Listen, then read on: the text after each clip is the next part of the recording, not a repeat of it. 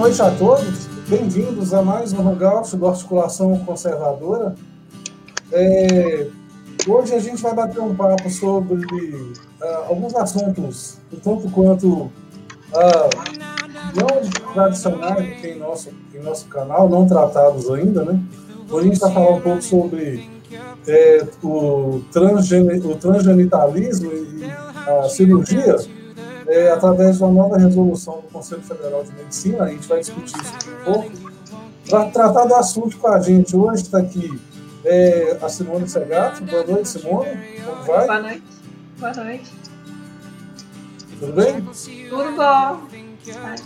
Ótimo. E com a gente aqui a doutora Akemi Tiba, é, integrante também da articulação conservadora, vai ajudar a gente a entender um pouco sobre o assunto, do que, que se trata e sobre essa qual que é a, a, o agravante, a preocupação que traz essa nova resolução do Conselho Federal de Medicina. Akemi, boa noite, seja bem-vinda. Boa noite, obrigada pelo convite. E esse tema, assim, é, é muito importante, o assunto é muito delicado, muito grave, e essa resolução pegou de surpresa porque uh, muitos médicos não sabiam que ela estava em andamento, né? Então, quando ela foi uh, publicada, oficializada, foi um certo choque para um, vários, vários médicos, né? E aí uh, levantou de novo a discussão, ela veio mais à tona, né? E a resolução, ao, ao nosso ver, de vários médicos, vários colegas, tem uma série de problemas, né? Que eu fiz uma análise, né? Que fiz uma, uma, uma síntese, né? E também alguns questionamentos de coisas bem graves, né? Questões bem graves.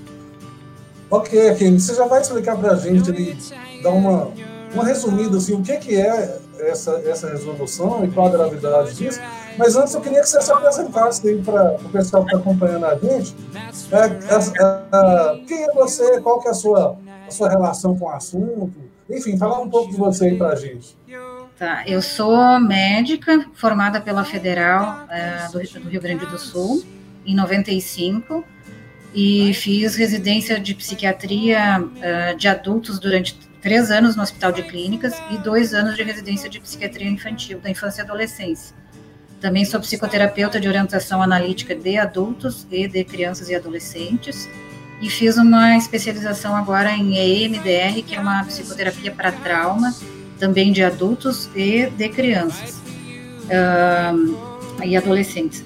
Não tenho nenhum, uh, digamos, conflito de interesse, não trabalho nessa área de transgêneros, uh, não sou não tenho partido político, não tenho, não almejo né, nenhum cargo político. Então eu sou assim, uh, digamos, trabalhava de uma maneira trabalho, né, de uma maneira bastante reservada e solitária. Né, eu sou associada à Associação de Psiquiatria do Rio Grande do Sul, mas pouco frequento. Mas, assim, em vista das coisas, do, do andamento das coisas e o que eu né, tenho estudado, tenho lido, aí chegou um ponto que, bom, tem que se posicionar, tem que me expor, eu tenho que começar a falar, porque é um assunto bastante grave, né, e está evoluindo rápido, então a gente tem que, tem que é, né, se posicionar, né, não adianta. Né? Perfeito. É, antes da gente falar sobre a resolução propriamente dita, a Candice, é, para iniciar o assunto, o que, que é o transgênero, o que, que é o transgenerismo? É, ele vem, esse diagnóstico ele vem se, digamos, se alterando ao longo das, dos, né, dos critérios diagnósticos a cada vez que vem, vem sido publicado, então ele vem mudando, né, então era transtorno de gênero e agora ele virou disforia de gênero, então é, digamos, a pessoa que sente inconformidade né, uh, entre seu corpo e o seu sentimento de gênero, né, e esse, essa inconformidade tem que durar mais de seis meses e tem que trazer uh, bastante sofrimento psíquico. Né, mas a tendência agora é tentar despatologizar né, e a cirurgia não ser mais tratamento, virar adequação da, da anatomia com o gênero psíquico. Então, há toda uma corrente querendo fazer né, uma transformação, assim, algo totalmente fora, né, da, da, da questão é, médica. É, assim, você podia, como que é, o que que essa resolução, qual que é a preocupação, o que que é essa resolução, essa nova resolução do Conselho Federal de Medicina, qual a preocupação que ela traz? Você podia fazer para a gente assim, um balanço do que, que é agora e do que, que isso está trazendo de, de, um paralelo, né? Do que, que é agora e do que, está trazendo de novidade. Assim. É, assim, indo um pouquinho para trás, né? A resolução. Hum, essa resolução acabou diminuindo a idade, né? Então, para fazer a cirurgia de troca de sexo, era antes era mais de 21 anos, agora eles passaram para 18 para fazer a hormonioterapia terapia cruzada, era a partir dos 18, eles puxaram para 16 anos, e aí eles autorizaram o bloqueio da puberdade. Então, aos primeiros sinais de mudança né, dos caracteres sexuais, né, do aparecimento dos caracteres sexuais secundários, já eles autorizaram em hospitais, a título, né, hospitais e escolas, a bloquearem a a, o desenvolvimento né, da puberdade, e segundo né, a corrente né, que, que, que preconiza isso, é para a criança explorar mais o seu gênero e ficar mais à vontade para ver o que, que ela quer. Né? E assim, é uma, uma fase totalmente natural do ciclo, né, do ciclo humano, e está sendo bloqueado. Isso, isso é, assim, uma, uma questão de tornar uma coisa normal e saudável uma patologia, né? Então. Só, é... Eu só tenho uma, uma pergunta, pra, na verdade, uma pergunta assim: qual é a sua visão? Porque você acabou de falar que é, agora se fala em disforia de gênero, né? Mas a gente, a gente, a gente conhece como sexo. E já, então, já, então já tem um, um já avançou bastante essa, essa, essa linha de raciocínio, né? Porque.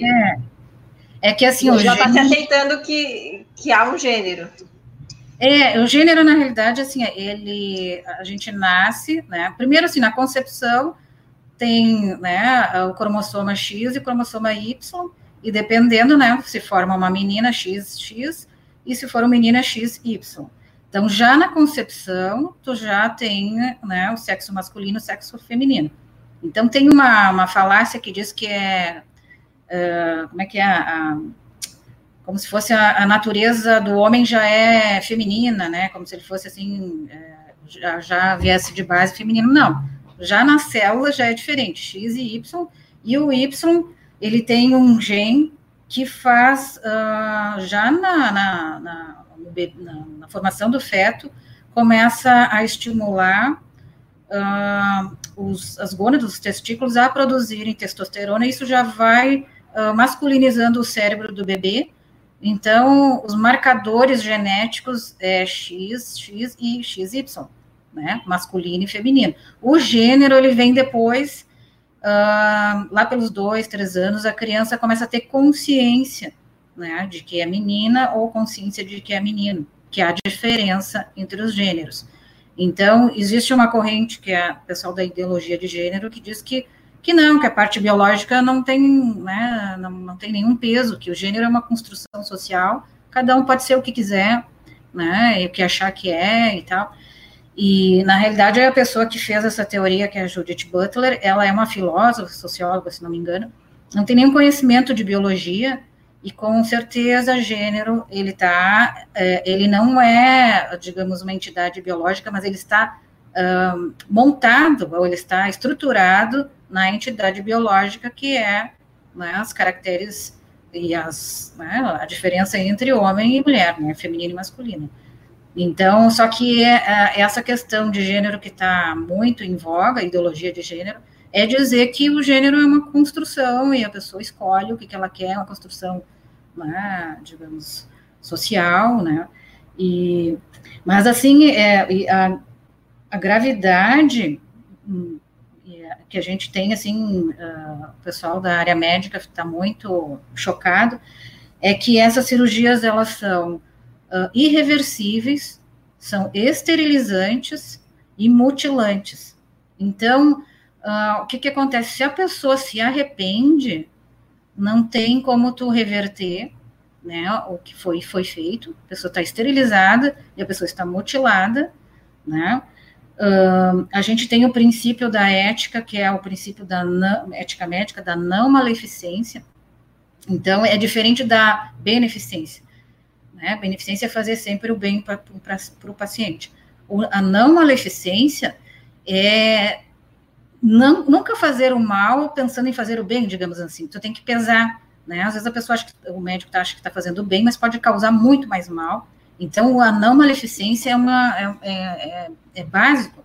Então, por exemplo, nessa situação, faz toda a transição da conduta de afirmação de gênero, que a afirmação de gênero é isso, assim, a pessoa se diz, ah, eu estou com disforia de gênero, vai lá, é diagnosticada, fecha os critérios e começa toda a parte hormonal, o bloqueio de puberdade, e aí ela vai, e ao final ela chega na cirurgia, né? Então, no fim perdi o raciocínio. Mas, assim, a, a, a, a transgenitalização é isso, uh, ela, no momento que a pessoa né, fez a cirurgia, e depois, passando um tempo, ela se arrepende, a maleficência está feita. É muito grave. Né? E aí a gente entra em outras questões. Né? As pessoas, existe um grupo, que é o WPATH, eu acho que é assim que se fala, é o que dita as diretrizes, né, de como tratar o pessoal, né, as os pacientes com, com disforia de gênero. Então, desde a parte hormonal, bloqueio, as cirurgias, né, então eles fazem um, tipo um guideline para os médicos seguirem. Hoje em dia a gente tem, corre demais, então a gente não tem tempo, a gente meio que uh, existem grupos, associações que montam esses guidelines e a gente segue, confiando, né, que são, são informações feitas por especialistas. A questão é essa, assim, que os guidelines que o pessoal, a maioria segue, é, é feito por uma organização que é a ECWPS, que é, é, é uma organização mundial, né, então que dita uh, quais as condutas, e essa organização, hoje, eu encontrei um artigo que é de outubro de 2019, que mostra assim que tem surgido muitas associações fazendo guidelines e aí não se sabe se são confiáveis ou não essas essas uh, informações, se tem conflitos de interesse, se os médicos que estão fazendo os guidelines estão ganhando financeiramente sobre isso, estão tendo vantagens.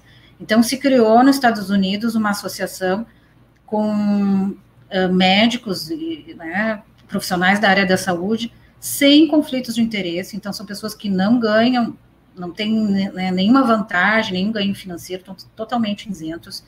O financiamento é do governo, então é uma associação e não tem fins lucrativos. Acho que agora não é mais do governo, é, é sem fins lucrativos, que o Trump lá parece que cortou uma de outra associação. Eles dão um, tipo uma espécie de selo de acreditação para os guidelines que estão colocando aí. E então tem que fechar uma série de critérios. Essa organização em que todo mundo segue, ela não ganhou um selo de certificação, porque tem uma série de problemas, né? Uh, primeiro, assim, as pessoas que. Primeiro, assim, a, a, a, diretriz que eles têm é de 2011, então está tudo muito defasado, né? Então não, já, não, já não é bom. Todos os artigos são de pessoas que trabalham com gênero, tem clínicas que são uh, especialistas, todos ganham em relação a isso. Né? Então, a tendência é de não botar artigos que falam contra, né? Eles vão botar artigos que são favoráveis para construir essa diretriz. Eles têm, assim, eles ganham um financiamento da, do, da Tawane Foundation, é, cujo o presidente é uma transgênero, né, então eles ganham muito dinheiro. Existe também um doador, um grande doador, que ele é anônimo, então isso também já não ganha, não ganha selo de acreditação, porque isso pode ter uma influência muito grande, indústrias farmacêuticas, né, então outros interesses que podem querer influir, né, então tem que dizer quem é que está doando, né, no momento que diz que é anônimo, já perde o selo. Então, toda a, a conduta está guiada por essas diretrizes, pra, por esse grupo que não recebeu esse selo, né, é, de, de acreditação, porque, é, assim, os, os, as pessoas também, todo o comitê, 100% do comitê que fez essas diretrizes, são pessoas envolvidas, né, e tem ganhos e vantagens em relação a isso, são editores de revista de transgêneros, que também podem, de alguma forma, assim, não publicar uh, artigos que dizem contra, né, uh, resultados contra o que eles preconizam, né.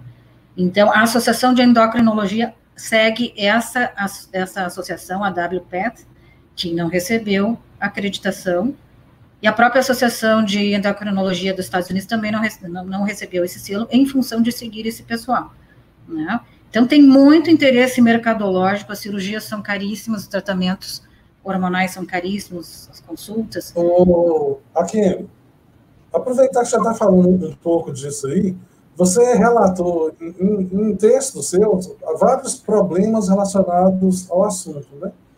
Um primeiro problema seria uma, uma, uma meio que você chama de uma epidemia de, de, de transgêneros, ah, né? Sim. Ah. É, isso acho que tem a ver com o que está começando a falar também, né? Tem, é. tem um, um, monte de interesses por trás, inclusive interesses mercadológicos, tanto é que esse assunto, as pessoas estão sendo obrigadas a, a esse assunto é jogado na TV aberta, de várias maneiras. Tudo, é, né? vídeos, tudo. É, ele, ele, vem, ele vem, as crianças, os adolescentes, vêm tendo contato com esse assunto cada vez mais cedo. Então, assim, é, eu queria só falar um pouco sobre isso é, para a gente. É, existe um estudo bem interessante que é, é assim, é, é estudo, um, um, pesquisador sueco que é o Michael Lunde, ele é professor da psiquiatria, uh, é professor do, do hospital, o departamento né, de universidade da, de Gotemburgo, na Suécia. A Suécia foi o primeiro país a liberar a, a cirurgia né, de, de, transgenitalização em 1972. Né, e ele fez um trabalho, que foi a tese dele, e ele acompanhou uh, de 1972 a 99 né, uh, a evolução da, da, incidência dos casos e desde esse período se manteve estável.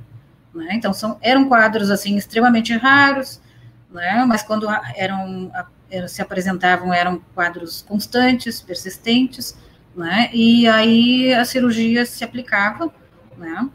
E, mas ele viu assim que de 2000 para cá houve uma epidemia, um crescimento e ele chegou a averiguar assim que é de 2 mil, mais de 2.300% de casos de pedida de, de, de troca de sexo, né? isso na Suécia. Então, ele está colocando que é uma epidemia, né? sempre quando tem uma epidemia, os médicos, a, a, a, área da saúde tem obrigação de entender o que está se passando, a gente está vendo isso no coronavírus, né, quais são as causas, qual é o vírus, né? Tá, tá, tá. Então, tem que fazer isso. Só que é aqui não, não, digamos, passaram por cima disso e seguiram tratando, né? Não, não tem disforia de gênero, já entra na conduta de afirmação de gênero e já chega lá na transgenitalização. Mas não levar em conta essa epidemia, está crescendo muito. Uma mudança também que aconteceu era uma, uh, quando o fenômeno era mais raro, a predominância era direto de meninos que queriam mudar para meninas. Agora, com essa epidemia, inverteu. Tem mais meninas querendo virar meninos. Então, já houve uma mudança nas características desse grupo. Isso tem que ser estudado, esses guidelines, eles têm que ser, uh, digamos, uh, alterados, né, estudados, eles têm que, antes disso, tem que...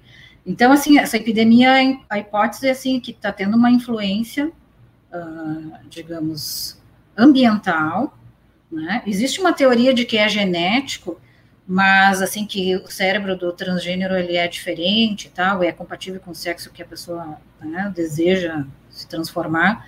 Mas assim, hoje em dia já se sabe com vários estudos né, de, de, de neuro, né, desenvolvimento, que existe a neuroplasticidade, quando tu começa a se comportar, ou sei lá, tu aprende alguma coisa diferente, ou tu faz uma determinada, teu cérebro modifica e ele começa a funcionar de uma outra forma, é a neuroplasticidade uh, neuronal. Então, isso faz Isso não quer dizer assim, ah, o cérebro é diferente, quer dizer que é. Um estudo que é muito interessante também é o Diamond, ele fez, ele pegou gêmeos idênticos, 110 pares de gêmeos idênticos, então geneticamente iguais, e que uh, mesma condição uterina, né? E aí ele foi ver qual é a, digamos, o desfecho, quantos desses são transgêneros e quantos não foram transgêneros. Porque aí tu consegue ver o que, que é genético. Se a maioria desses forem iguais, a concordância genética é forte. Se eles não forem, né, um vai ser transgênero e outro não, tu tá aí colocando coisas ambientais no meio. É um excelente estudo para saber o que, que é genético e o que, que é ambiental. E ele viu que, assim, ó, 72% desses gêmeos que ele estudou uh, não concordaram. Né? Então, um irmão virou transgênero, o outro não. Né? Então, isso indica muito mais uh, questões ambientais do que questões genéticas. Se fosse genético mesmo, a grande maioria seria invertido, né? A grande maioria seria transgêneros juntos, né? ambos os irmãos. Então, essa epidemia, assim, por si só, é, a gente tem que levantar várias questões, né? Também, as influências de mídias. Existem uh, relatos de, de, de, assim, turmas de colégio inteiras se, se diagnosticarem como transgêneros. Né? Então, é uma coisa que é, é, né, é bem, bem preocupante, que a princípio se vê alguma é, questão de contaminação cultural. Né? E hoje em dia se vê que as jovens parece que é, é cool, né? Se, se, sei lá, falar de coisas de gênero, são meio diferente e tal. E tem uma outra um problema importante assim. Vários estudos têm mostrado que é, muitos desses desses pacientes com disforia de gênero têm algum têm transtorno do espectro autista. Né? Então já é uma população vulnerável, já é uma população meio diferente. Né?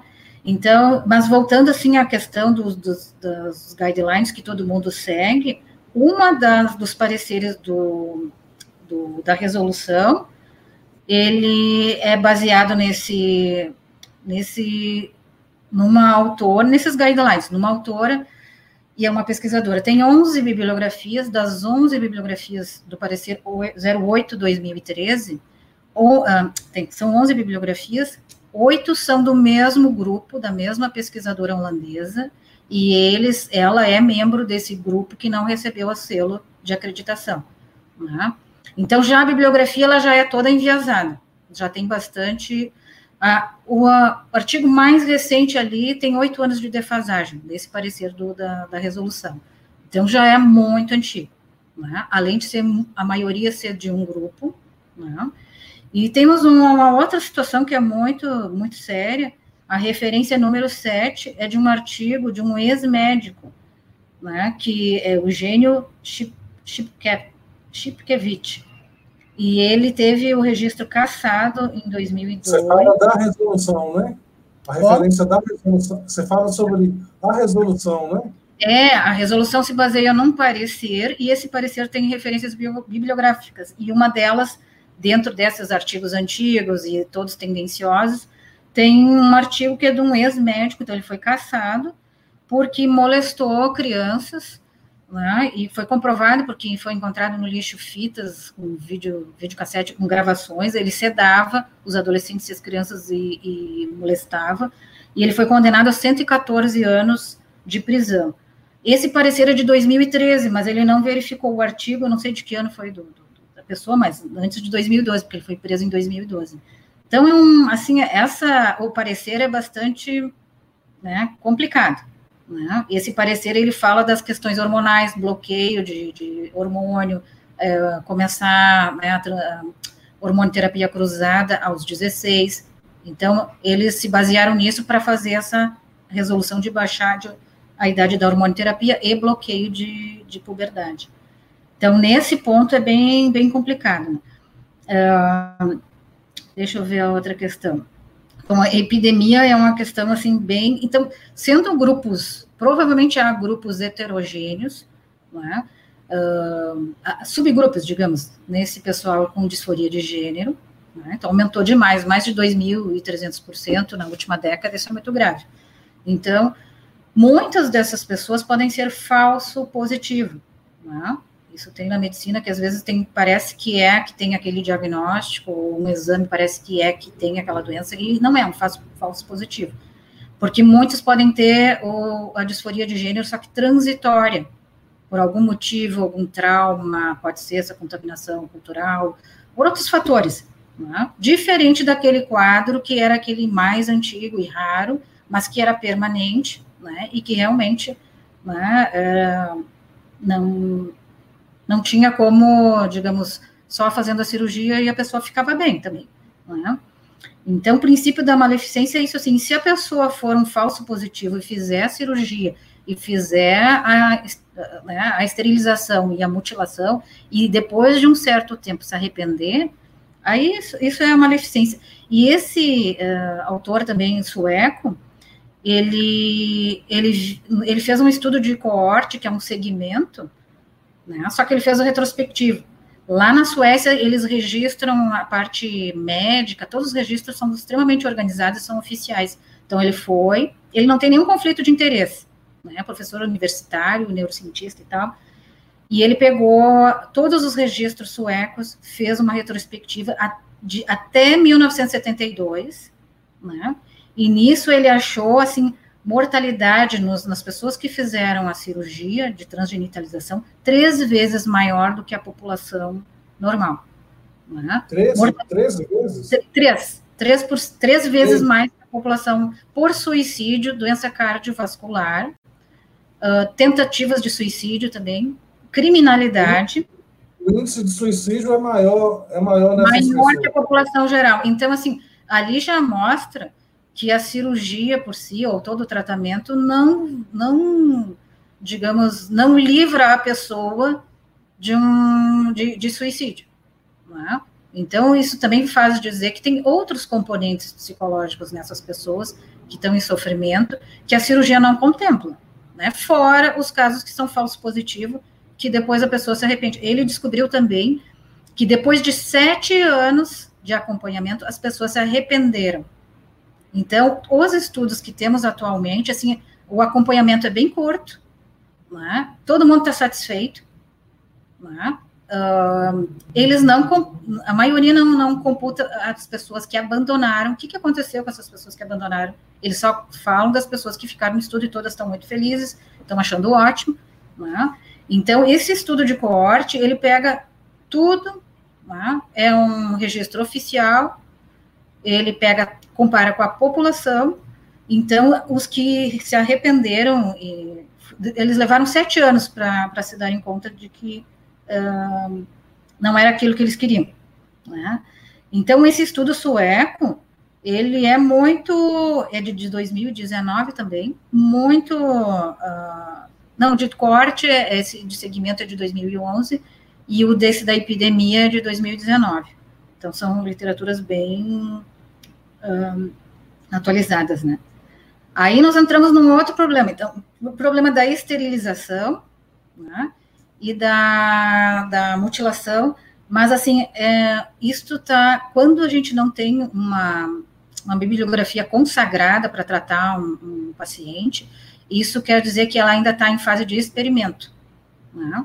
Então, se é uma coisa que está todo mundo, várias, várias pesquisas mostram a mesma coisa, que realmente esse tratamento é bom para o paciente, ela fica consagrada e ok, já todo mundo coloca. Só que eles já estão usando como um tratamento, só que ela não é consagrada na literatura, há muita polêmica, então é considerada pesquisa em seres humanos, né?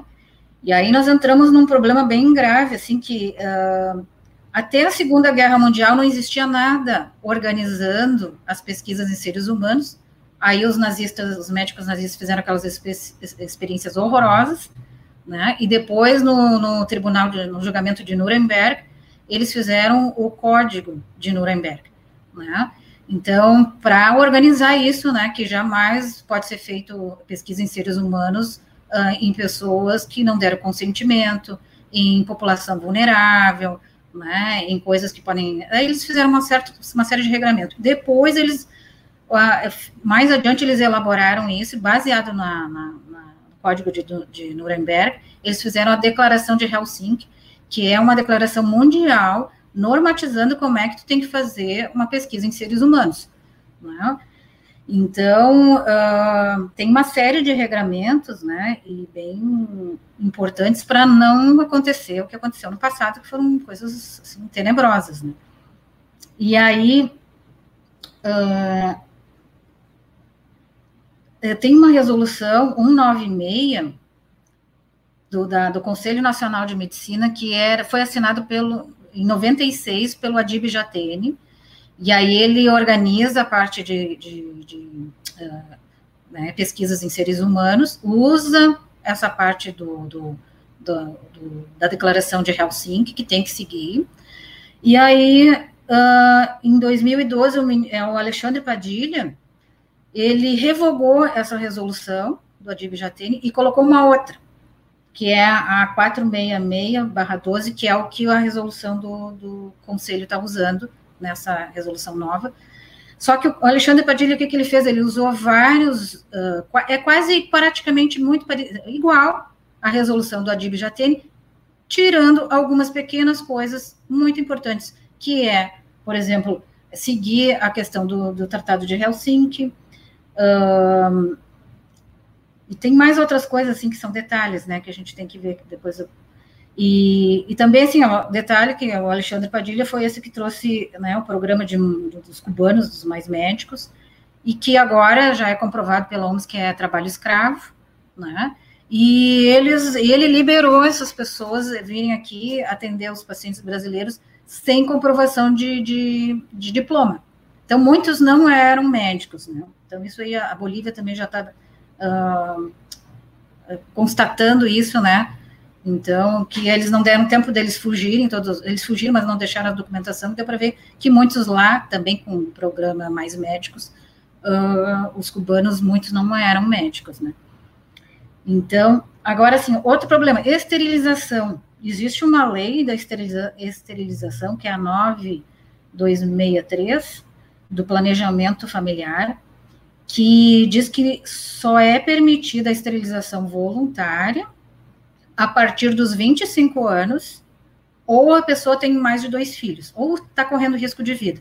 Não é permitida esterilização voluntária, né? Então a gente já tem outro problema, que né, essas, essas cirurgias são esterilizantes. E aí e tem mais um, um outro ponto, que as cirurgias esterilizantes só podem ser tipo vasectomia, né? Ou laqueadura tubária, ou alguma outra técnica parecida com essa. Jamais tu pode tirar o útero ou tirar os ovários. Nem se concebe tirar os testículos. Então, não tem nem legislação sobre isso. Né?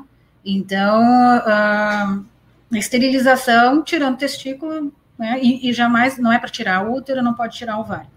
Mas isso é a lei, lei federal. Né? Então, existe, assim, uma questão, já tem artigos mostrando de uma mulher trans que foi eh, né, transformada para homem. Então foi feita toda, tirou o útero, tirou os ovários, e eis que ela entrou em menopausa bastante grave, aguda, sentindo muito mal, muito mal, tomando testosterona, e aí não melhorava, não melhorava, calorões, passando mal, e aí ela teve que tomar de novo estrogênio, então ela teve que usar suplementação de estrogênio. Então, assim, é uma bagunça hormonal, é uma coisa tenebrosa. Né? E os homens, eu até não tive tempo e nem consegui achar tão facilmente, dei uma olhada, mas não consegui achar quais são os sintomas de castração, né? tirar os testículos abruptos, né? O que, que, que, que acontece né? Uh, com a pessoa, como é que ela se sente, né? Como é que os rapazes se sentem quando acontece isso, né? Uh, mutilação também, né? Uh, ali, assim, na, na resolução fala que não é uma mutilação, porque é um tratamento médico e tal.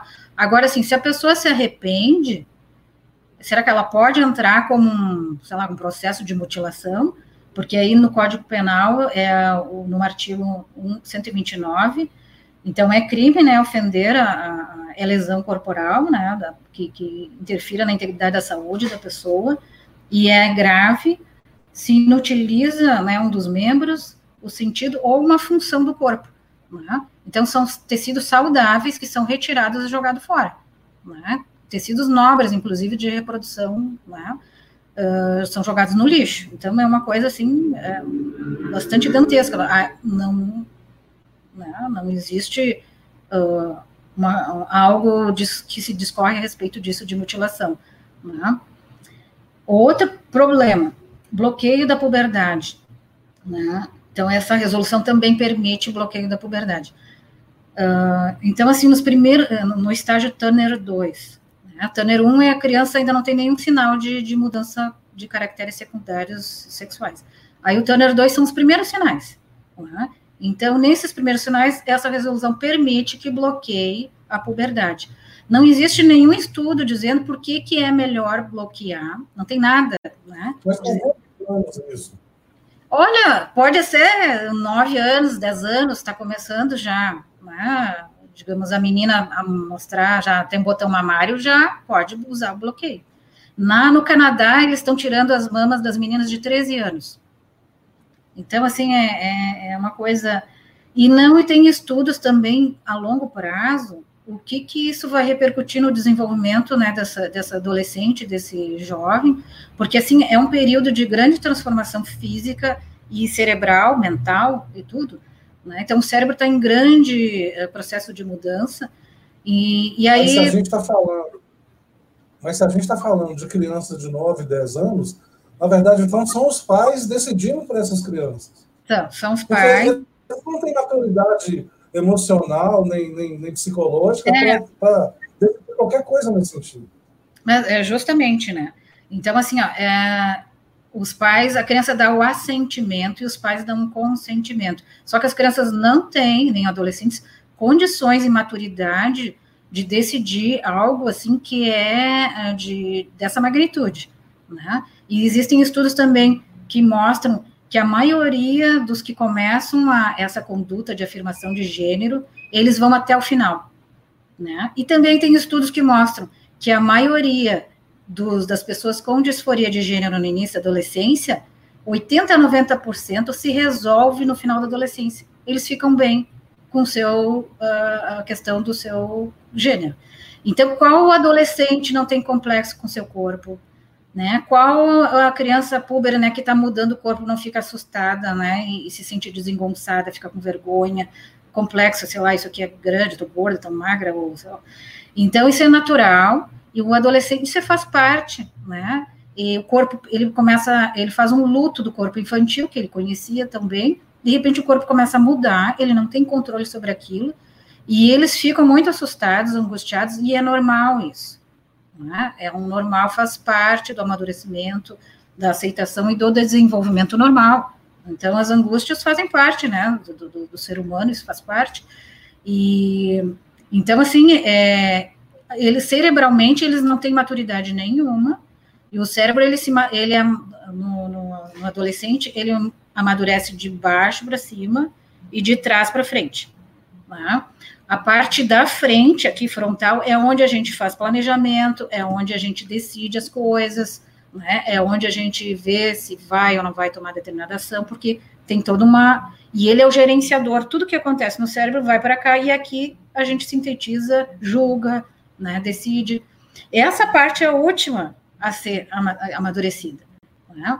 Existe uma coisa que também que acontece no, nos adolescentes, que é a poda neuronal, então, os, o, a massa cinzenta, onde tem os neurônios, ela começa a sofrer uma poda, começam a ser, digamos, eliminados neurônios que não estão sendo usados. Então, o cérebro do adolescente é um caldeirão, né? Ele não está em condições, ele está sempre em crise, hora está bem, hora está mal, é natural, e ele também está passando por transformações, não só hormonais, mas uh, cerebrais muito intensas, que vão, uh, mais ou menos, umas depende do, da, do que está se desenvolvendo, vai até os 20 anos, se estabiliza, e tem algumas coisas que vão até os 30 anos ainda em processo de desenvolvimento. É? Então, eles tomaram. Totalmente a questão da tomada de decisões, né? Promete. Totalmente, e os pais, eles fazem, acabam dando o consentimento, mas eles dão assentimento, só que para pesquisas em seres humanos, é, é muito grave uma criança decidir sobre isso. Né? E aí, quando ela decide e ela entra no tratamento, ela vai até o final. A tendência é ir até o final. E quem não faz, quem faz tratamento psicoterápico ou vai, ele se elabora e chega no final da adolescência, 80, 90% fica bem com seu gênero. Passa por aquela fase conturbada, né, de se sentir desengonçado, envergonhado, mal. E existe uma outra coisa muito grave também, assim, que a gente está numa epidemia de depressão, né? Então, os adolescentes estão muito deprimidos, tentativas de suicídio, suicídio, né? Uh, automutilação. Então, estão numa crise muito grande de identidade, e essa questão de gênero pode gerar para eles assim uma ideia de que vai ser a solução da vida deles. Né? Então, bom, meu problema está aqui, vai ser a solução mágica, eu faço a cirurgia e tudo vai se resolver. Né? Então, tem um perigo de ir por aí. Uma coisa que era muito rara era mutilação. Né? Então, há 20 anos, quando eu estava na, na, na, residência, mais de 25 anos, quando eu estava na residência, uh, 25 anos uh, de psiquiatria, os pacientes que se mutilavam eram os borderlines, era na internação, não era comum né? uh, se mutilar. Hoje, eu vejo no consultório muitos pacientes adolescentes se mutilando, eles, eles olham na, na internet como, aonde se mutilar, para os pais não verem, né? botar pulseiras por cima, fazendo as pernas, quais os objetos melhores para mutilar, né? E eu já vi paciente assim com cortes profundos no antebraço, assim, e, e eles, uh, isso virou uma coisa assim relativamente normal e não é em pacientes borderline. Né? Hoje já está uma coisa disseminada, mas eles olham na internet, tem fóruns de pessoas que se cortam, explicam como é que é, qual o melhor jeito, depois põe gelo, uma coisa bem. Uh, então, assim, uh, as pessoas têm que entender que são. Uh, existem fases né, naturais né, que podem ser angustiantes, mas isso faz parte do desenvolvimento humano aprender a lidar com a dor, com a angústia, né? Isso traz um amadurecimento. A pessoa tem que entrar em contato com a sua dor, né? Então, uh, e depois dali ela é elaborar da maneira que ela, né, que ela encontrar para superar aquele momento, né? Então, a, a cura ou alívio da dor vem de dentro para fora, não de fora para dentro, fazendo uma mudança, né, do físico para aliviar a dor mental. Ela não vai não vai, não, não é o caminho correto do amadurecimento. Né? Uh, existe uma, uma, médica que é transgênero, que é a doutora Annie Lawrence, ela é transgênero, né? e ela mesma diz que existe muitos paralelos do, da disforia de gênero com o transtorno de integridade corporal, o transtorno dismórfico corporal e a anorexia nervosa e que o tratamento a gente tem que ter muito cuidado né, com esse tratamento que está tá ocorrendo. Então, o transtorno de identidade corporal, tem um caso que é bem famoso, que tem aí pela internet, um rapaz que ele dizia que a perna não era dele. A perna não era dele, não era dele, e ele já tinha tentado amputar essa perna, e aí os médicos conseguiram salvar a perna e tal. E aí, um belo dia, ele ficou uma noite inteira com a perna num, congelando, botou um monte de gelo, até ele perder a perna. Então, ele teve que ter se amputado a perna dele e ele ficou feliz da vida. Né? Então, isso tem na, na, super interessante, tem algumas matérias aí na internet que vocês podem ver. Então, ele ficou feliz que ele realizou o sonho dele, que ele tem o cotoco dele, para vocês verem o que, que é o distúrbio na mente. Um membro na, uh, saudável, normal, né, ele querer eliminar o transtorno do corpo. Então, assim, um médico vai lá, não, realmente, para tu ficar mais aliviado, vão cortar tua perna fora, né? Então, vamos seguir, tá? Para tu se sentir bem com teu corpo, para tu, então, tirar tua perna. Não pode, né? O transtorno de corpo dismórfico é isso, assim, uma, uma mulher normal, mas ela acha que o queixo dela é gigante, é horrível, ela quer fazer aquela cirurgia que quebra tudo e tal, e aí o cirurgião avalia, diz, não, um bom cirurgião, né, eticamente, tu, teu, ah, tu tem que tratar é a tua mente, teu, não, tu não tem que fazer essa cirurgia, teu queixo é normal e tal. E é que nem a anorexia nervosa, né? A menina acha que ela é gorda, ela acredita que ela é gorda e ela quer fazer uma lipoaspiração. Não tem indicação nenhuma de fazer lipoaspiração. Aí o médico, não, para aliviar a tua dor, nós vamos fazer uma lipoaspiração. Então, não, né? São coisas que é, é um distúrbio que está na mente, né? O corpo não está errado.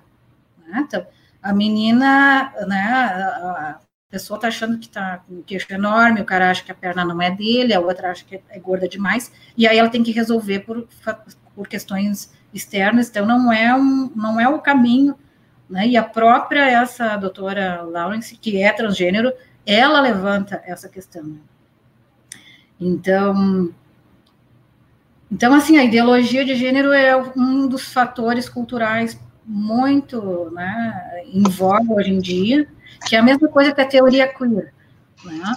E quem inventou essa teoria queer foi a Judith Butler, e ela é uma filósofa que ela é descendente da escola de Frankfurt.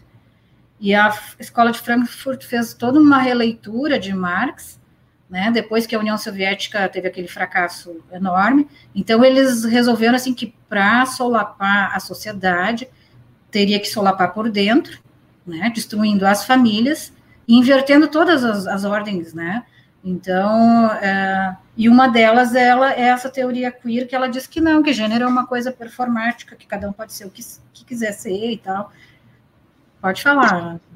Akemi, eu queria é, só que você falasse um pouco da, da disforia, da real disforia, porque assim, o que a gente vê é que existe, é, de fato, um, um, problema, mas que hoje ele está superdimensionado por Isso. fatores que não são é, científicos, que estão construindo é, em cima de um, de, um, de um fator que seria assim, que existe, existe a disforia de gênero mas ela está superdimensionada por, por outras coisas que, na verdade, é, são os falsos positivos que você, que você disse. Isso. É, que eu queria que você desse assim, a, uma, uma dimensão disso.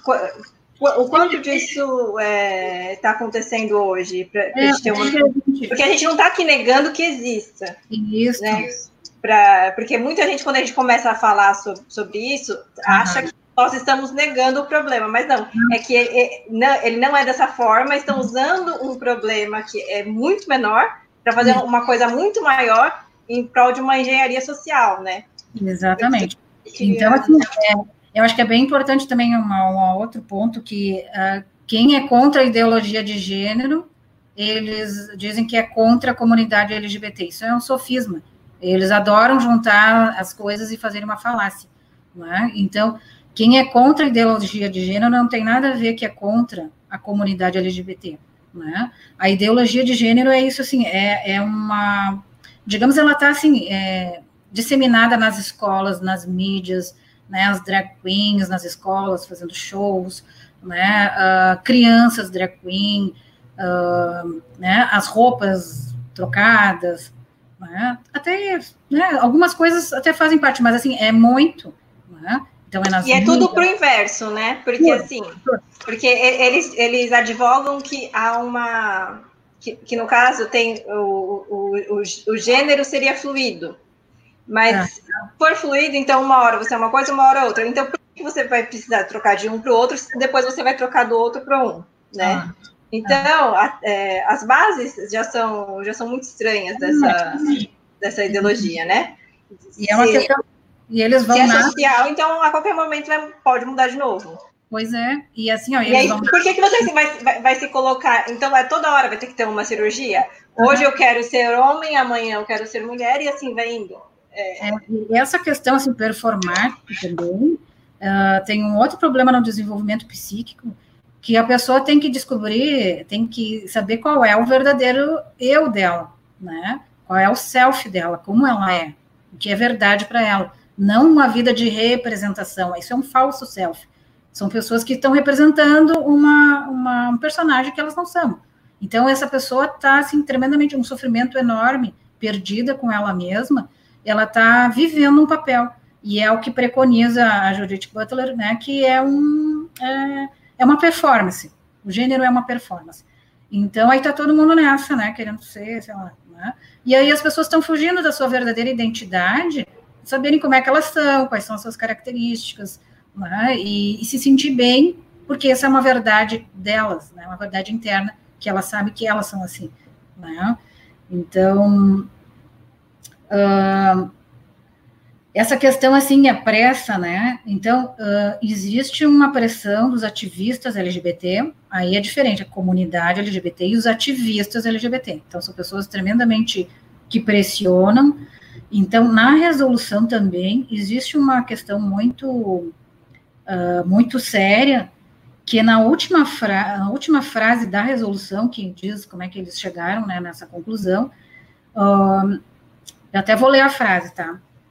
Participaram das discussões que levaram à elaboração desta resolução representantes do Ministério da Saúde, do Conselho Federal de Psicologia, do Conselho Federal de Serviço Social, da Articulação Nacional de Travestis e Transsexuais, do Instituto Brasileiro de Transmasculinidade, da Rede Nacional de Pessoas Trans do Brasil, uh, do Fórum Nacional de Pessoas Trans, Negras e Negros, além dos pais das crianças trans. Né? Então, aqui a gente tem também um, um sério código de ética, que é o capítulo 2, artigo 20, que diz: é vedado ao médico permitir que interesses pecuniários políticos, religiosos ou de quaisquer outras ordens, uh, digamos, uh, interfiram, né, interfiram nas escolhas dos melhores meios de prevenção, diagnóstico, tratamento disponíveis, cientificamente reconhecidos. Então, assim, o conselho pode ouvir a comunidade, só que eles não esse pessoal aqui não, não, não pode participar da elaboração de um documento que é técnico, né? Então, ele tem que ser baseado em fundamentos técnicos. Né? Pode ouvir as comunidades e tal, mas as decisões não podem ter interferências políticas. Ali, os ativistas LGBT são políticos, né? são ativistas políticos. Então, não pode ter, jamais né, o médico vai, ter, vai ceder a questões religiosas, né, ou ideológicas, ele tem que seguir o que a ciência diz e ponto. Independente do que ele, se ele é do partido A, do partido B, ele tem que seguir o que a ciência diz, né? Então, essa última frase também ficou muito complicada. Essa questão de, de, de experiência em seres humanos, né? Então, uh, e ela vem evoluindo nas resoluções. Então, em 1997 foi autorizado fazer cirurgias, para aqueles casos bastante né, definidos. E depois ela foi, é, tudo era em caráter experimental em, em, em hospital escola. Agora, depois de uma resolução que é, acho que é a 1955 do, do, do CFM, eles começaram a permitir a fazer as cirurgias em outros hospitais do SUS e depois, eu acho que não, fez, não sei se foi essa resolução, já pode fazer em hospital particular. Né? Então, quem controla esses médicos? Né? Quem, ah, eles estão fazendo pesquisa, ou estão fazendo protocolo, mas né? quem é que está vendo os conflitos de interesse dessas pessoas? Eu não consegui nem levantar o preço da cirurgia, eu encontrei preço de mastectomia radical e a histerectomia, então dá por volta de uns 40 mil. Agora, a, a transgenitalização é uma cirurgia dantesca, né? A gente da área médica, né? Claro, alguns cirurgiões, os cirurgiões ou o pessoal que faz procedimento está muito mais acostumado, mas por mim eu vejo cirurgias ok, mas assim, assistir uma cirurgia dessas é de doer na alma, né? E fazer aquela transformação e depois jogar no lixo, né? Os órgãos saudáveis é. E tem uma outra questão assim, a cirurgia de homem para mulher é uma cirurgia muito mais fácil, né? e com menos complicações e tal. Agora, a população, por causa da epidemia, mudou, então tem mais meninas procurando uh, uh, a transgenitalização. Então, só que a cirurgia é muito mais complicada, transformar né, a menina em menino. Então, existe uma técnica que eles permitem, que é uh, fazer um expansor do clitóris, né, botar umas próteses de testículo, e só que assim dá muito muita estenose de uretra, fístula de uretra. Então eles dizem que essa cirurgia está até numa das resoluções ali, que ela é, é, é, um resultado mais satisfatório, só que a pessoa não pode urinar de pé, não, não consegue urinar muito bem de pé, mas tem menos complicações, né? A outra é botar uma prótese, né, de pênis, mas também dá muito problema de fístula, de coisa, sei lá, dá uma série de coisas, porque a uretra tem que ser prolongada, e aí a pessoa consegue urinar de pé, né, como se fosse uma coisa maravilhosa, e só que assim, a gente não tem assim muitos dados dos casos que complicam, né, das necroses, complicações, o que, que essas pessoas estão passando, Né? Então, esses estudos, eles não aparecem muito. Né? Essas complicações, elas quase nunca são divulgadas, né? É, pois Pelo é. contrário, parece que elas são escondidas, né?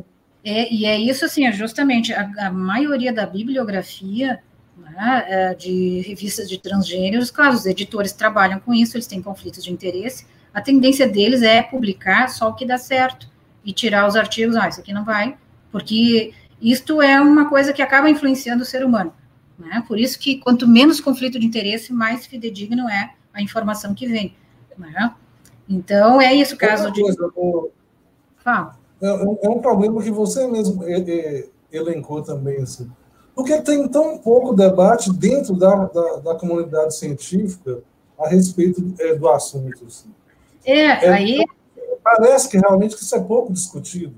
Chega-se é, num consenso, num suposto consenso e pronto. É, porque assim, ó, existe uma, digamos assim, uma autoridade de quem trabalha com isso que sabe tudo, né? Só que, é claro, existe um ponto cego, eles foram, foram direto atrás dessas diretrizes, que hoje já, desde 2019, outubro, faz quatro meses, não, três meses, né?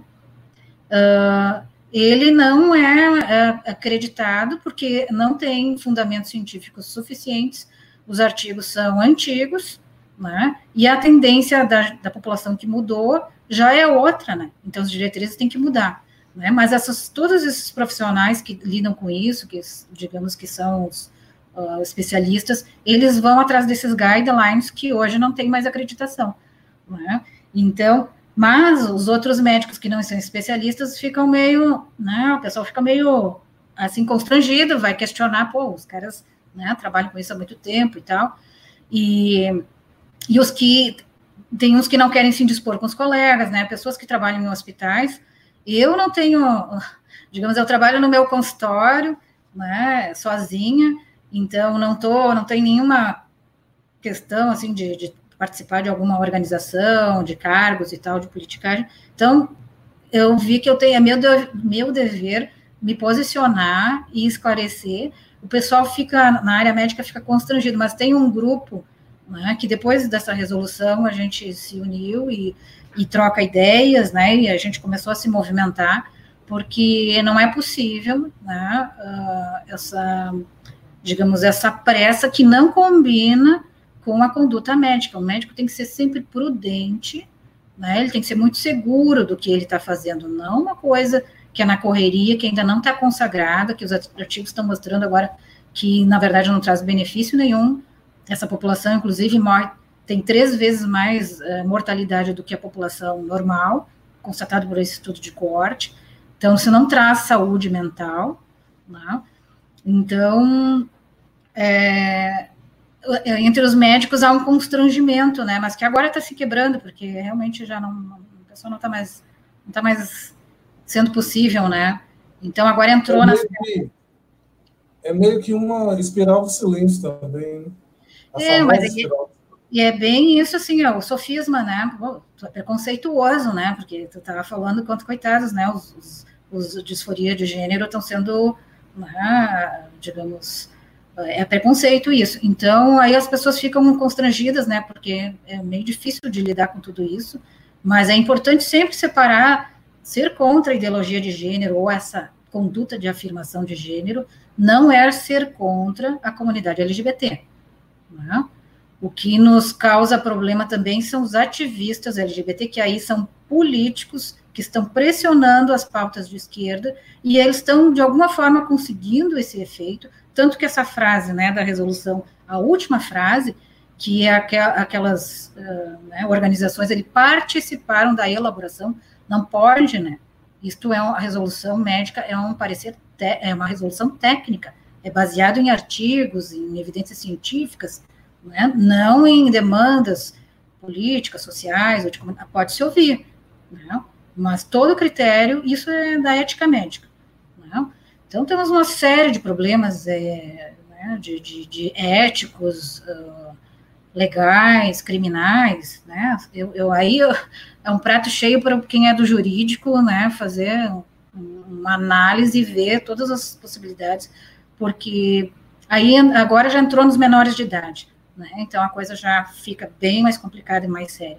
Né? São os mais vulneráveis, né? São os mais suscetíveis a questões ambientais, influências ambientais, moda, mídias, né? Então contaminação de comportamento. E então a gente tem que proteger, a gente tem que se posicionar, porque isso não, né? até um leigo, né, que não tem conhecimento, sabe que não está certo, né? Essa é uma coisa meio elementar, né? né? Então, e, e é isso, bem como a Simone falou, né? A gente uh, se sabe que tem essa população que ela é fixa, né? a pessoa tem essa disforia de gênero constante, vai ter para o resto da vida, esses têm indicação de cirurgia.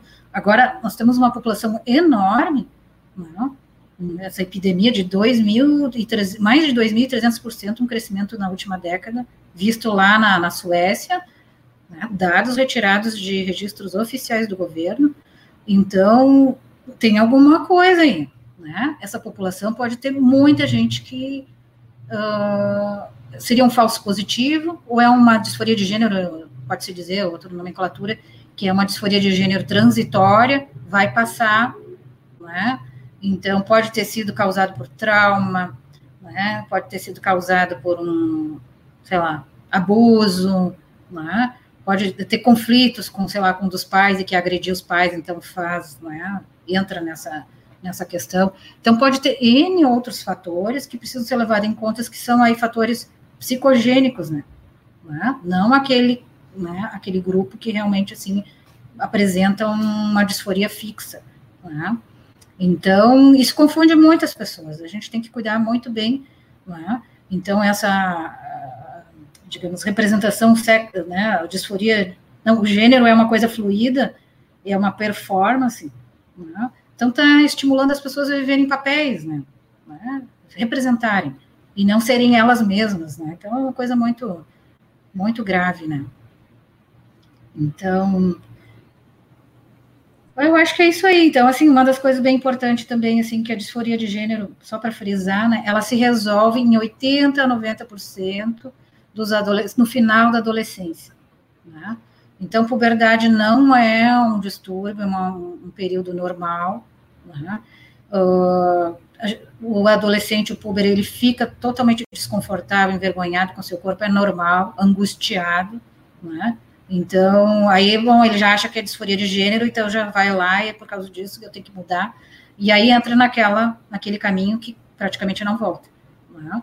Então, a gente tem que, uh, digamos, resgatar aquela uh, a ideia de que faz parte as angústias, os sofrimentos, as dúvidas, os conflitos do desenvolvimento, e assim a pessoa vai se desenvolvendo e amadurecendo, elaborando, encontrando as suas próprias ferramentas para lidar com, com o mundo, né? né? Esse é um processo do amadurecimento, ele é doloroso, mas é com a experiência, com, as, né, com, com os acontecimentos e lidar com a dor, a pessoa, né, ela vai dando um salto, né? Ela vai evoluindo, né? Então, ter que uh, resolver a questão de fora para dentro, né? não ajuda essas, esses, esses jovens. E aí, depois, esteriliza, aí eles mudam de ideia, mutilam, né? Como ficam essas pessoas, né? Tem, tem que fazer um estudo como é que estão, como é que estão essas pessoas, né? Uhum. E veem que não tem mais reversibilidade, então. Então, Mas, é... então, então Akim, a gente pode dizer que essa nova, essa nova resolução, caso seja aprovada, ela vai agravar a situação ainda mais, né? É, não, ela já está aprovada, né? Ela já está aprovada? Isso, foi. Ela já está em vigor. Está em vigor.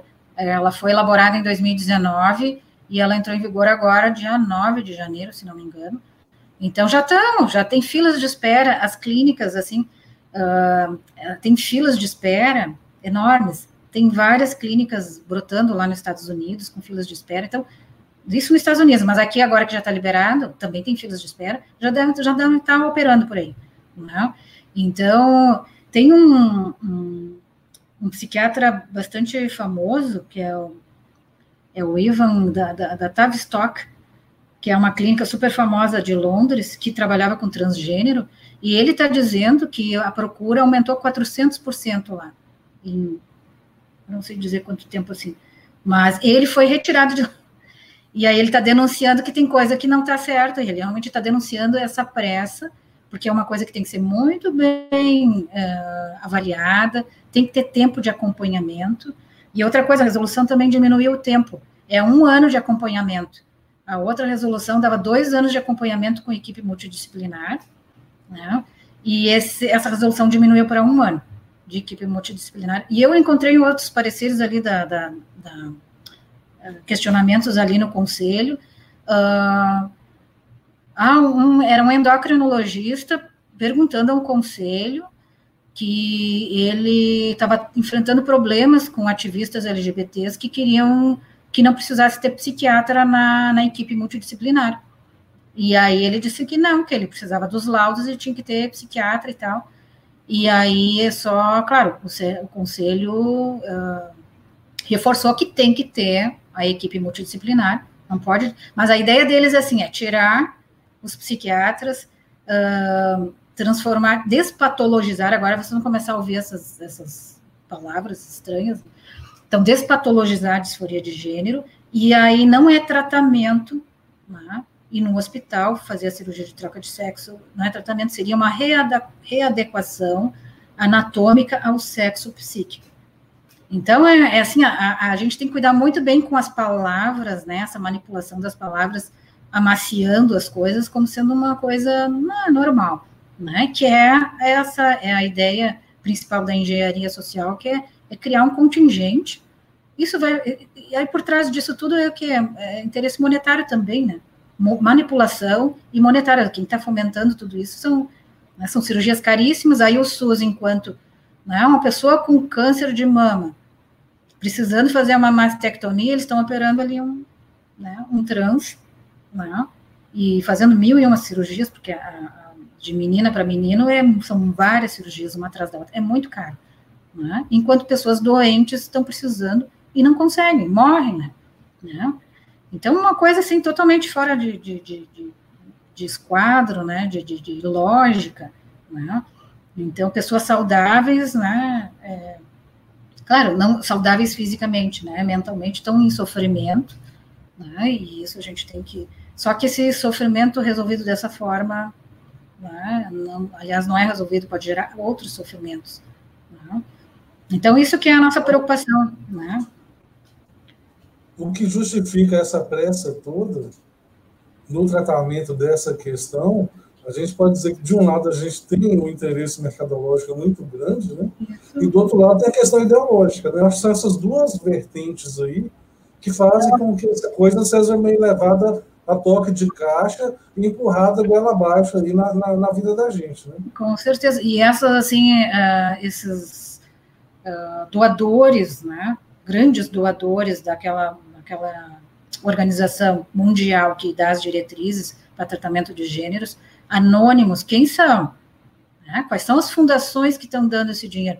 A coisa é muito maior né, do que se imagina, só que é, até que descobri a informação de, claro, é secreta, né? Mas assim, se conseguissem desvendar quem são esses doadores anônimos, que quanto que eles estão dando de dinheiro, né? Então é uma coisa assim meio gigantesca, né? Muito grave, né? Então, fugindo da ética, fugindo da, da do bom, bom senso, não, da prudência, de, tudo. Não?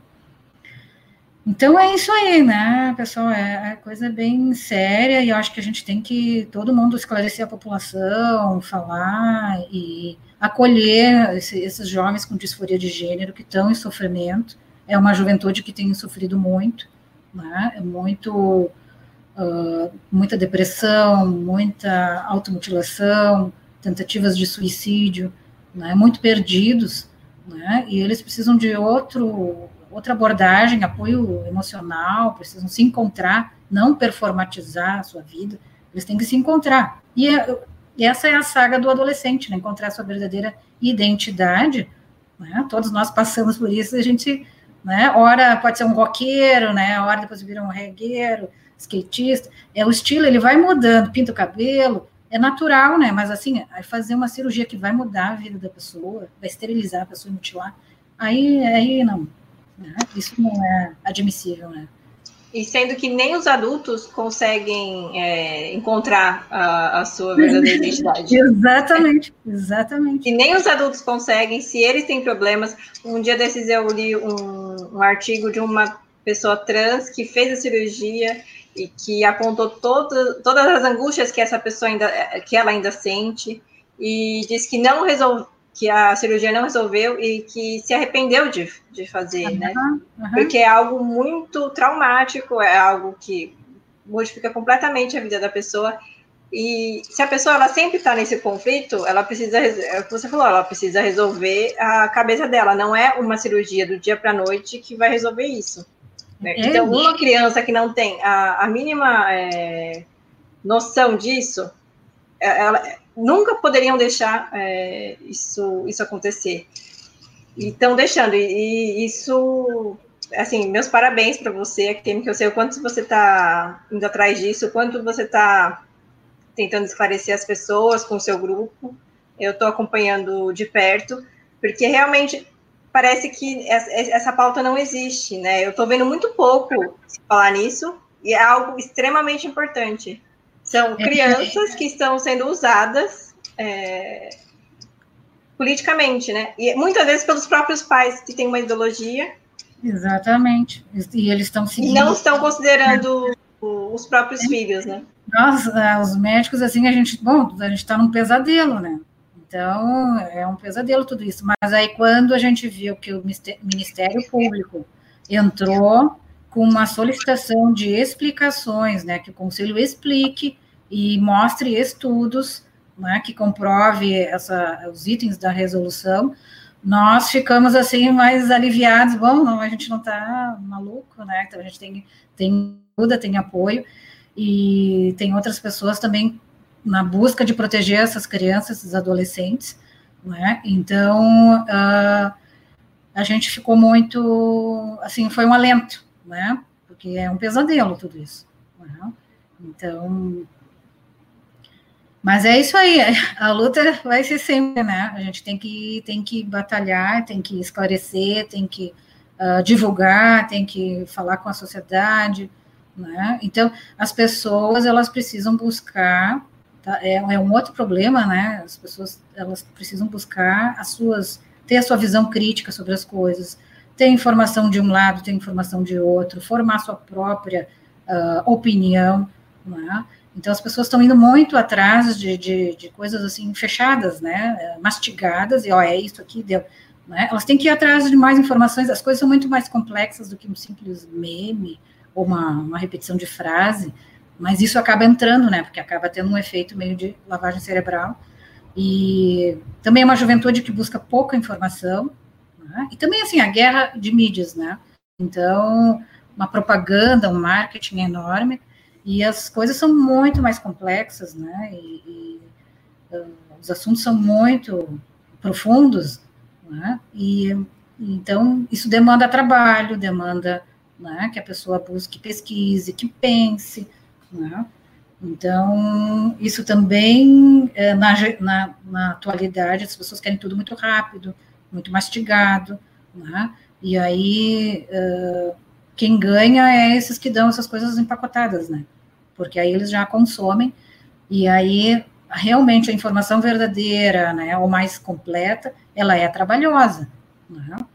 mas é mais, realmente a pessoa consegue ter uma visão ampla de, que, de tudo que está envolvido, né? e aí ela consegue tirar uma conclusão, e é isso que as pessoas precisam fazer, né, então não estão mais fazendo, né? então a gente tem que resgatar isso, né, mas eu acho que é isso, né? Em termos gerais, é, cada assunto ali é uma, okay. uma é um mundo, né? É perfeito. É, acho que a gente pode caminhar para as considerações finais aqui. Simone, você gostaria de, de comentar alguma coisa, fazer suas considerações aí? Ah, eu queria agradecer a Kemi por ter aceitado esse convite. Em três dias, é, ela está aqui fazendo o hangout com a gente.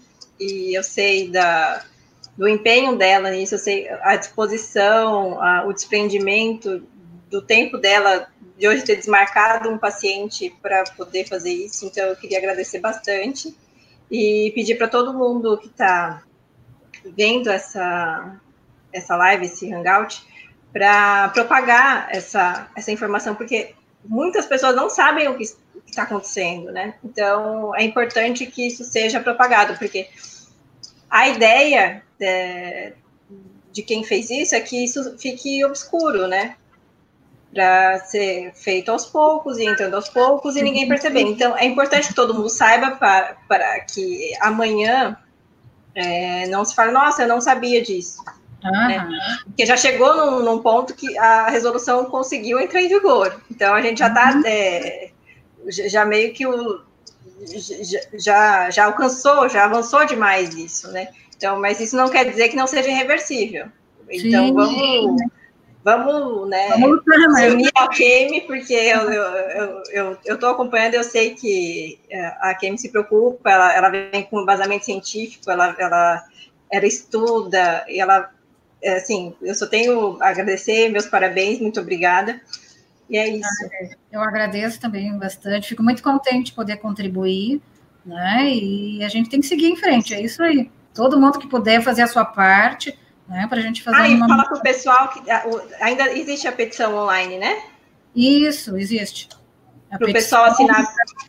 Se você e... pudesse falar um pouquinho da, da petição que para o pessoal. É, nós fizemos uma abaixo solicitando para o Conselho Federal revogar né, essa resolução em função né, de, de, fizemos uma carta aberta também colocando alguns artigos né, uh, para divulgar para as pessoas verem né, que tem, né, tem, tem embasamentos uh, de estudos que contestam né, essa resolução precipitada. Então, se o pessoal puder assinar a petição, é mais uma maneira de cada um contribuir, né, que é isso, assim, todo mundo né, se juntando, vai ter uma pressão, porque os ativistas LGBTs, eles têm um, um, uma, um modus operandi, eles têm o seu efeito. Só que, assim, a população está dispersa, né? E aí a gente também tem que mostrar o nosso posicionamento e trazer nossos embasamentos né, do porquê né, da, da, nossa posição, da nossa né, visão dessa, dessa questão toda de, de afirmação de gênero, né? Mas eu agradeço muito, fico muito contente de poder contribuir. Espero que isso ajude, né, e se propague mais ainda essa discussão toda, né. É, nós que agradecemos a, a, a doutora Kenny, a, a, Simone lembrou bem aí, inclusive desmarcando alguns compromissos para poder é, bater esse papo com a gente, para poder informar a gente. Muitas pessoas comentando aqui sobre que não sabiam da resolução, que não conheciam, que a coisa aconteceu meio na surgina, e, uhum. e realmente é, é, verdade, né? Assim, pouca gente estava ciente dessa resolução. Eu mesmo não sabia nem que ela tinha entrado em vigor. Uhum. Tomei conhecimento do assunto através do seu artigo, né? Uhum. Aliás, recomendo às pessoas é, que nos acompanham dar uma lida nos artigos da doutora Kim, assim, esclarecem bastante coisas sobre o assunto. É uma pesquisa é muito boa, muito grande, é, junto a, a, esses, a, esses, artigos. As pessoas perguntando sobre o link da petição, depois a gente coloca no nosso Twitter. Ah, sim. É, depois a gente informa, muita gente querendo saber aqui qual que é o link, né? Ah, que bom. É, a, a, petição, ela está no nosso site, é, articulaçãoconservadora.com.br. É, acho que é a, a última, última coisa postada lá no. no a carta também está lá. E a carta está lá. E Isso. Aí a gente também coloca no Twitter e coloca na descrição do vídeo para uhum. facilitar. Queria agradecer a todos que estavam acompanhando. É, como sempre, é, a participação muito grande de, de todo mundo. Infelizmente, às vezes não dá para atender todo mundo, colocar a, o, o, comentário aqui na, aqui na, na transmissão, mas a gente agradece demais pelo, é, por acompanharem a gente. Um assunto tão delicado, um assunto tão importante, né? Mais uma vez, agradecer a, a, a Kimi pela disposição, pelo, é, por participar com a gente, por esclarecer o assunto a gente. Simone, também, muito obrigado pela participação. Todas as nossas redes sociais, elas estão na, na descrição do vídeo. Então, todo, em todos os canais, a gente vai colocar essa, é, esse apanhado da, da petição, do, da carta, para todo mundo, Perfeito. quanto mais melhor, né? Vai estar disponível em todas as nossas redes sociais. Doutora Kemi, muito obrigado. Obrigada. Simone, muito obrigado. A boa todos noite. que acompanharam a gente aí, a gente agradece. Boa noite a Kemi, boa noite, Simone, boa noite a todos e até a próxima, se Deus quiser. É, Um abraço. Um abraço. Tchau. Tchau.